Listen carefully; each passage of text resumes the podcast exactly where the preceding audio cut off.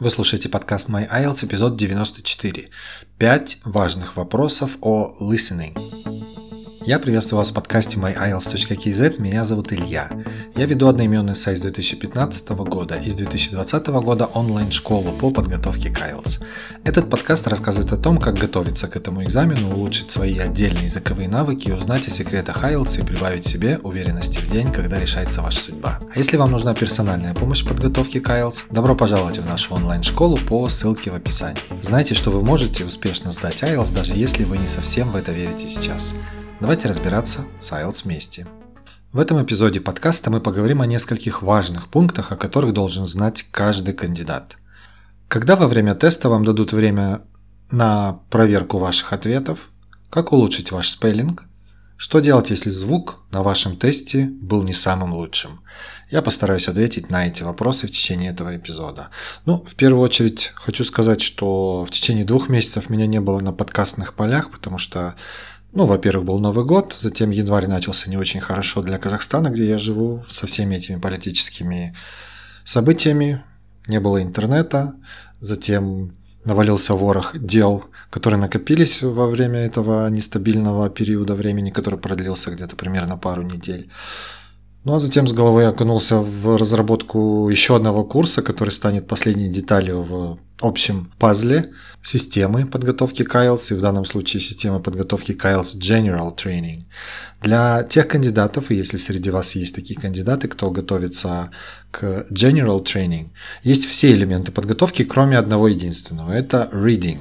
Так вот, именно над, над вот этим курсом я сейчас работаю, и моя работа уже близится к завершению. Я надеюсь, что он должен выйти где-то в марте месяце, поэтому если Reading General Training – это ваша тема, и вам нужна помощь, и системная подготовка к этой части IELTS, то буду рад видеть вас среди моих студентов. Я обязательно сообщу об этом отдельно в подкасте, напишу в Инстаграме и на сайте, поэтому ждите обновлений на этот счет. Ну а мы вернемся с вами к теме этого эпизода «5 важных вопросов о listening».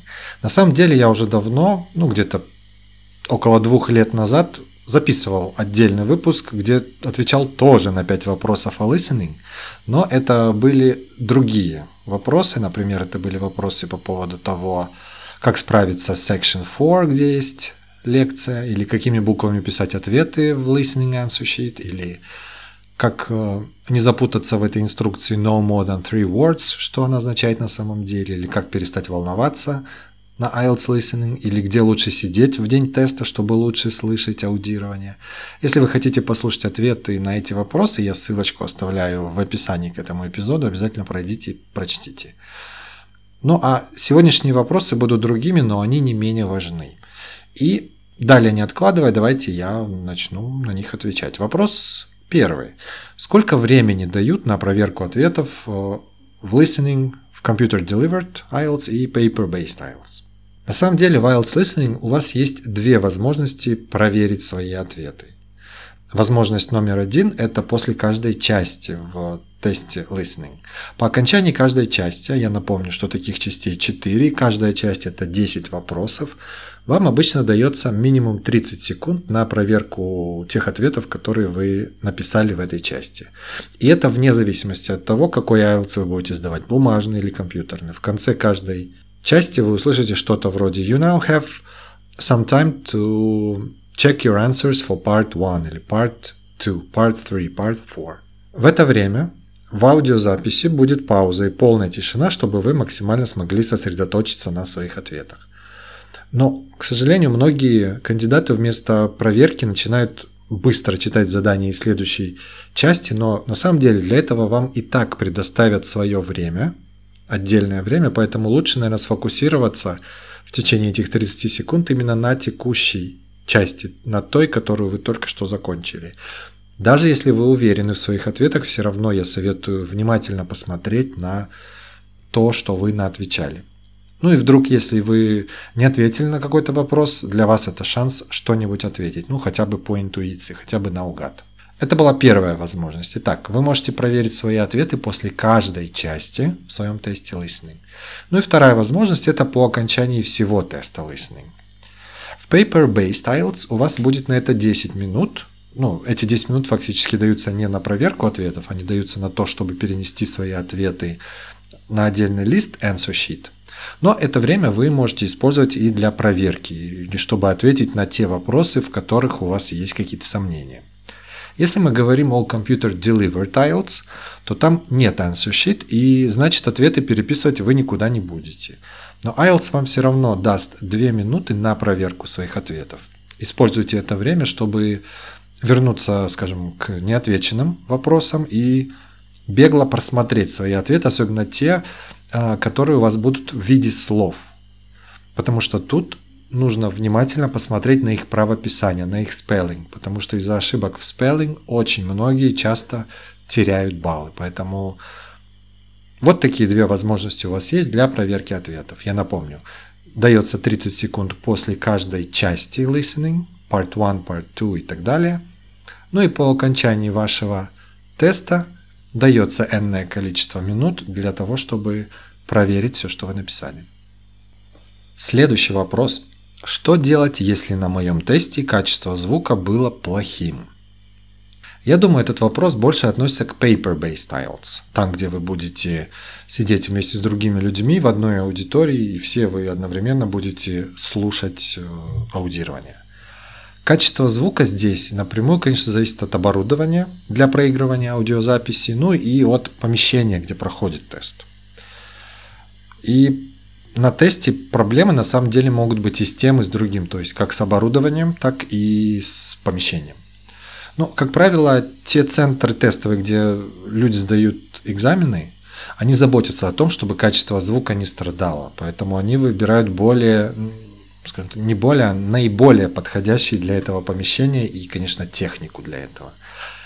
Если вдруг на вашем тесте было плохое качество звука, то вы имеете полное право подать жалобу об этом. Но, пожалуйста, имейте в виду, что любую жалобу, это может касаться, кстати, не только listening, но и остальных э, секций теста, любую жалобу нужно подать до того, как вы покинете тестовый центр. Если вы вдруг решите пожаловаться уже после того, как вы пришли домой, то, к сожалению, в этом случае жалобу не примут.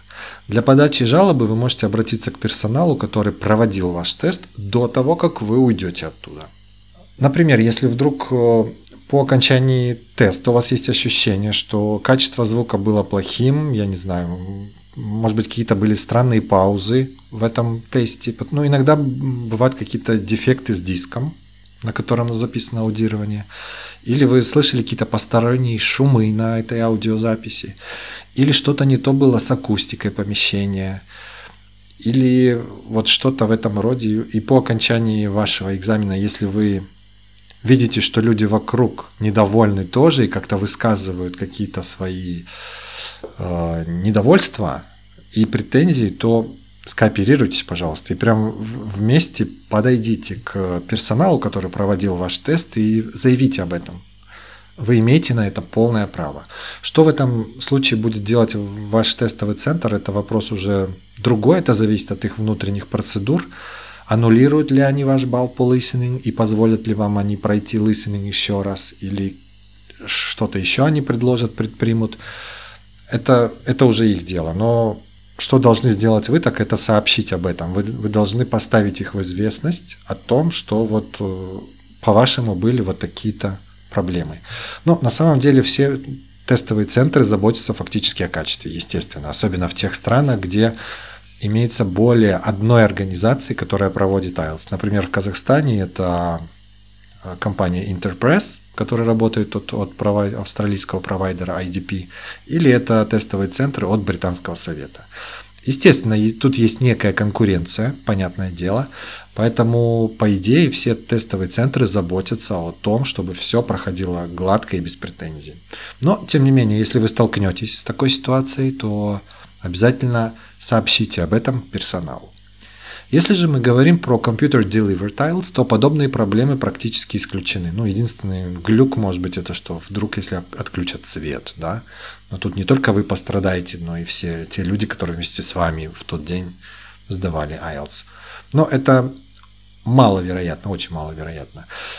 Более того, у вас будут наушники, то есть вы сами сможете контролировать громкость звука своего. Если вдруг во, во время прослушивания вы слышите что-то такое постороннее, опять какой-то треск, шумы какие-то, вы, вы всегда можете обратиться, подняв руку к людям, к персоналу, который всегда будет с вами находиться в тест-руме, и сообщить об этом. Ну и во время компьютер Deliver Tiles, естественно, такие вещи, как акустика в помещении, где вы будете сдавать тест, ну никак на качество звука не влияет.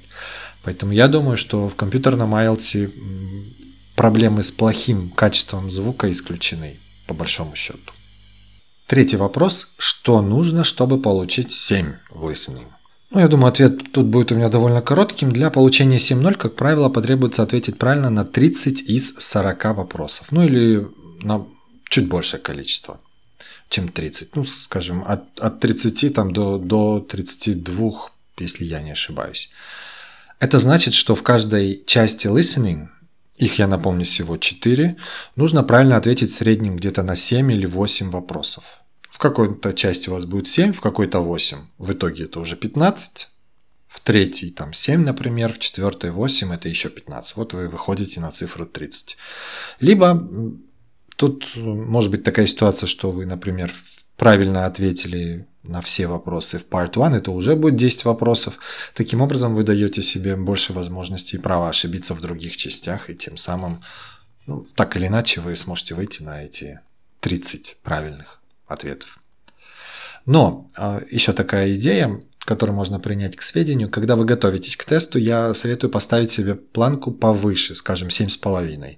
Если на пробных экзаменах вы, вы будете уверенно брать 7,5, то это какая-никакая гарантия и некий запас для вас будет, да, и уверенности, и в количестве правильных ответов, чтобы все-таки повысить шансы на семерку уже в день вашего официального теста. Вопрос номер четыре. Как улучшить спеллинг для listening? Ну, про спеллинг я уже сказал, что это одна из самых распространенных проблем в listening, потому что из-за того, что человек ошибся буквально в одной букве при написании слова, он может потерять в своем бале. Очень будет обидно, если вам необходима семерка, это от 30 правильных ответов и выше, да? Вдруг вы ошиблись где-то в правописании, и один из вариантов вернее, один из ответов у вас, собственно, оказался неверным, и получилось 29 правильных. Очень обидно. Одного буквально пунктика не хватило, чтобы подняться с 6,5 до 7 баллов. Помните, что listening – это тест не только на понимание устной речи, но во многом это тест и на лексику. Вот в чем связь тут со спеллингом. Улучшить спеллинг вы можете хотя бы благодаря тому, что будете обращать внимание на слова, которые IELTS часто любит тестировать в listening. Что это за слова? Ну, обычно это слова с какими-то особенностями в их написании.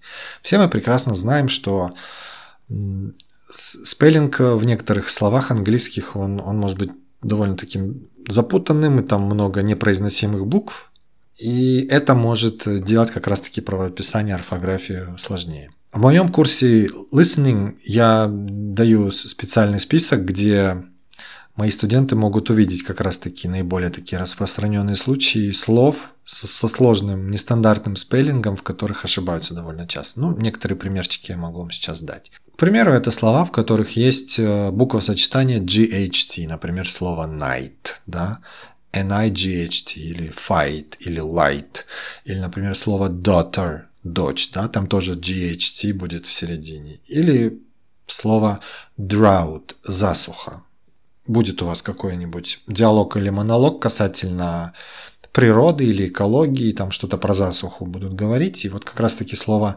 drought, оно сложное для написания. D-R-O-U G-H-T. Много букв, которые здесь не читаются. Или обратите внимание на правописание прилагательных, которые заканчиваются на OUS, например, obvious, generous и тому подобное. Еще одна вещь, на которой многие попадаются, это дни недели. IELTS любит использовать дни недели, которые похожи. Я имею в виду их название. Предположим, четверг и вторник. Вспомните четверг Thursday, вторник Tuesday. Очень много схожего в написании этих слов. Поэтому если вдруг вы услышали Tuesday, но написали Thursday, вот вам ошибка.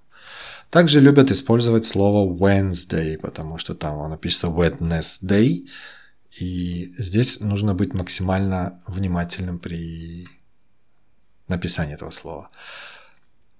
Какие еще слова? Например, слово wives, жены, там буква V будет в середине, в единственном числе будет буква F, или, например, слово shelves, полки, да, shelf в единственном числе заканчивается буквой F, но во множественном числе F меняется на V. Еще есть категория слов в английском, где идет двойная буква O, но читается это не как звук U, например, как в слове book или look, да. Например, слово flood, наводнение. F-L-O-O-D. В русском даже есть понятие flood, это вот отсюда, кстати, но по-английски это читается flood. Или blood, кровь. Или вот еще есть слово gloves, но там не двойная O, но все равно пишется gloves, да, G-L-O-V-E-S, но читается gloves. Ошибаются часто в написании этого слова. Gloves, напомню, перчатки. Или есть слова, которые очень близки по звучанию, но в написании они отличаются, и тем самым отличается, конечно, их значение. Ну, самый простой пример – это слово meat, мясо, и meat – встречаться, или ship – это корабль, или sheep – овца или овцы, да, или coach, couch. Там буква A в первом случае, а во втором случае буква U. Тут тоже нужно быть внимательным. Если мы ошибаемся в какой-то букве, меняется уже произношение этого слова и меняется его значение. И, наконец, группа слов, где есть какие-то двойные согласные. Как правило, это S или T. Например, классика жанра – это слово professional, в котором, по моим ощущениям, ошибается буквально каждый второй. Будьте предельно внимательны здесь. Professional здесь всегда будет двойная только буква S. Вспомните русское слово «профессия». В нем мы не пишем двойную букву F, мы всегда пишем двойную букву S. То же самое professional – это слова, скажем, от одного корня. Или слово hottest – самый горячий, самый жаркий, да, hottest, двойная T будет в середине слова. Или слово attractive – attractive, A double T будет обязательно. Ну или слово successful. Значит, тут э, две ловушечки. Это двойная буква S в середине слова и одна буква L в конце конце мы в прилагательных с full никогда не пишем двойную L. Successful, useful, что там еще может быть? Uh, painful, plentiful и тому подобное. Там всегда будет FUL в конце. Вот поэтому, если вы обратите внимание хотя бы на вот, вот эти слова, в которых часто-часто люди ошибаются, то, я думаю, вы сможете убрать определенный процент ваших ошибок и тем самым увидеть, что вы не будете терять баллы в этом случае. Ну и закончу этот эпизод вопросом номер пять. Какие задания самые простые и самые сложные в listening? Ну, я здесь не буду останавливаться на каких-то конкретных типах заданий, не буду их анализировать в деталях, потому что для этого нет времени. На каждый тип задания мы можем отвести, не знаю, отдельную серию эпизодов в подкасте, потому что там много всяких нюансов. Я скорее остановлюсь на частях listening. Сложность в четырех частях listening идет обычно по нарастающей. Это будет полезная информация, особенно для новичков listening. То есть, что я имею в виду? Part 1 это обычно самая простая часть, ну и там есть, конечно, свои сложности, подводные камни, подвохи. А вот Part 3 обычно самая сложная. Хотя, по идее, казалось бы, должна быть самой сложной Part 4, но в большинстве тестов Part 3 это именно самая сложная штука. Почему так происходит? Ну, в первую очередь, потому что в Part 3 часто принимают участие до трех человек, это, как правило, два студента и преподаватель. И задания, которые будут в Part 3, они обычно более многословные, чем в других частях listening. Поэтому вот отсюда появляется этот повышенный уровень сложности. В чем еще сложность? В том, что вам необходимо слушать и одновременно читать длинные варианты ответов. Например, в multiple choice questions. Очень любят использовать multiple choice questions, вопросы, в которых у вас есть несколько вариантов ответов. Так вот, вот эти варианты ответов делают специально многословными для того, чтобы усложнить вашу вам задачу. Кроме того, в Part 3 также проверяется ваш навык понимания не только лексики, но и того, как носители языка в реальной жизни могут, скажем, друг друга перебивать или вежливо отказываться от чего-либо, или наоборот соглашаться с чем-то. И тут не ждите таких простых слов, как yes или no, потому что здесь они будут использовать другие лексические средства. То есть, слушая разговор, вы должны по интонации довольно часто улавливать, что они имеют в виду. Поддерживают один говорящий другого, или он как-то с ним не соглашается и тому подобное. Ну, буквально пару примеров э, фраз, которые напрямую не говорят да или нет. Например, I wouldn't say so. Я бы так не сказал. Ну, это говорит о том, что человек не согласен, да. Или You're right, but...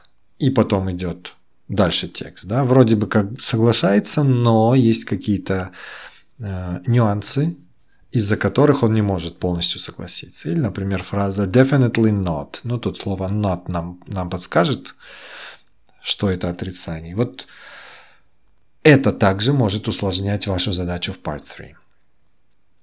Но если говорить про Part 4, который я упомянул, это всегда монолог на академическую тему.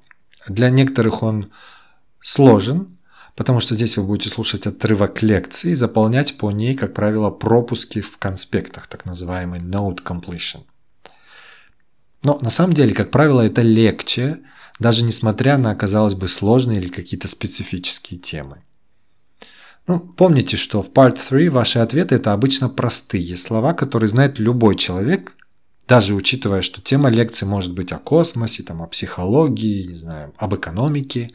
IELTS никогда не будет вас просить писать какие-то научные термины, которые вы не знаете, потому что он понимает, что э, этот тест ориентирован на среднестатистического человека. Ну, то есть, грубо говоря, IELTS не может предугадать, что в какой-то день, в какой-то стране, в каком-то городе на тесте будут одни э, экономисты или психологи. Поэтому, естественно, все эти задания ориентированы на среднестатистического человека, скажем так, обывателя. Поэтому те слова, которые вам нужно будет вписывать, это будут обычные общеупотребительные слова. Ну, хотя, конечно, сам контент лекции, он будет специфичным. Естественно, там, там будут затрагиваться какие-то темы э, касательно того же космоса там, или психологии. Вот таким образом, если мы говорим о простых и сложных заданиях, как правило, в начале теста задания полегче. Ближе к концу они, естественно, уже будут посложнее. Итак, если мы подведем итог, я сегодня постарался до вас донести вот какую информацию. Сколько времени дают на проверку ответов listening в компьютерном тесте и в бумажном тесте. Помните, что вы можете проверить и должны проверять свои ответы после каждого парта listening, part 1, part 2, part 3, part 4. И также по окончании всего listening, когда вам дается время либо чтобы перенести свои ответы на answer sheet, тогда, естественно, вы можете проверить еще. Или вам дается 2 минуты в компьютерном тесте, собственно, как раз-таки для проверки этих ответов. Также помните, если у вас есть какие-то претензии относительно того, как прошел вас, ваш тест, включая ненадлежащее качество звука во время listening, до того, как вы покинете тестовый центр, вы должны сообщить об этом административному персоналу в тестовом центре. Кстати, это относится к speaking тоже, я не упомянул об этом. Если вдруг вы почувствовали, что как-то неадекватно вел себя экзаменатор, хотя это тоже маловероятно, до того, как вы ушли из тестового центра, сообщите об этом, пожалуйста, административному персоналу. Также мы с вами посмотрели на то, что нужно сделать, чтобы получить 7.0. Тут все завязано, естественно, на количестве правильных ответов. Как правило, от 30 правильных ответов это будет семерка. Про спеллинг поговорили немножко. Если вы хотите, кстати, взглянуть на те слова, о которых я говорил, то по ссылке в описании к этому эпизоду Проходите, и там вы увидите эти слова, я их отдельно вынесу, их список. Ну и мы разобрались с вами с более-менее простыми или сложными секциями в listening. Если вам нужны все ключевые стратегии работы со всеми видами заданий в IELTS Listening, то добро пожаловать на онлайн-курс IELTS Listening, в рамках которого вы сможете в своем темпе осваивать эту часть IELTS и тем самым постепенно готовиться к вашему реальному тесту. В этом курсе включены практические упражнения, есть там полные тесты на время, с помощью которых вы сможете потренировать отдельные навыки. О навыках я тоже рассказываю в рамках этого курса. Поэтому будем вам рады. Если у вас есть какие-то вопросы относительно listening, которые вы хотели бы, чтобы я осветил в подкасте или ответил вам лично, пожалуйста, вы можете написать на электронную почту или зайти на сайт в раздел ВКонтакте. Как раз об этом я сейчас еще напомню в конце этого эпизода. Спасибо за внимание. Подпишитесь на подкаст My в Apple подкастах и Google подкастах или в вашем любимом подкаст-плеере, чтобы не пропустить новых эпизодов. А если у вас есть вопрос, комментарии или идеи для будущих эпизодов, то напишите мне. Для этого зайдите на myiles.kz slash contactus без пробелов, либо отправьте сообщение в Instagram. Скоро услышимся!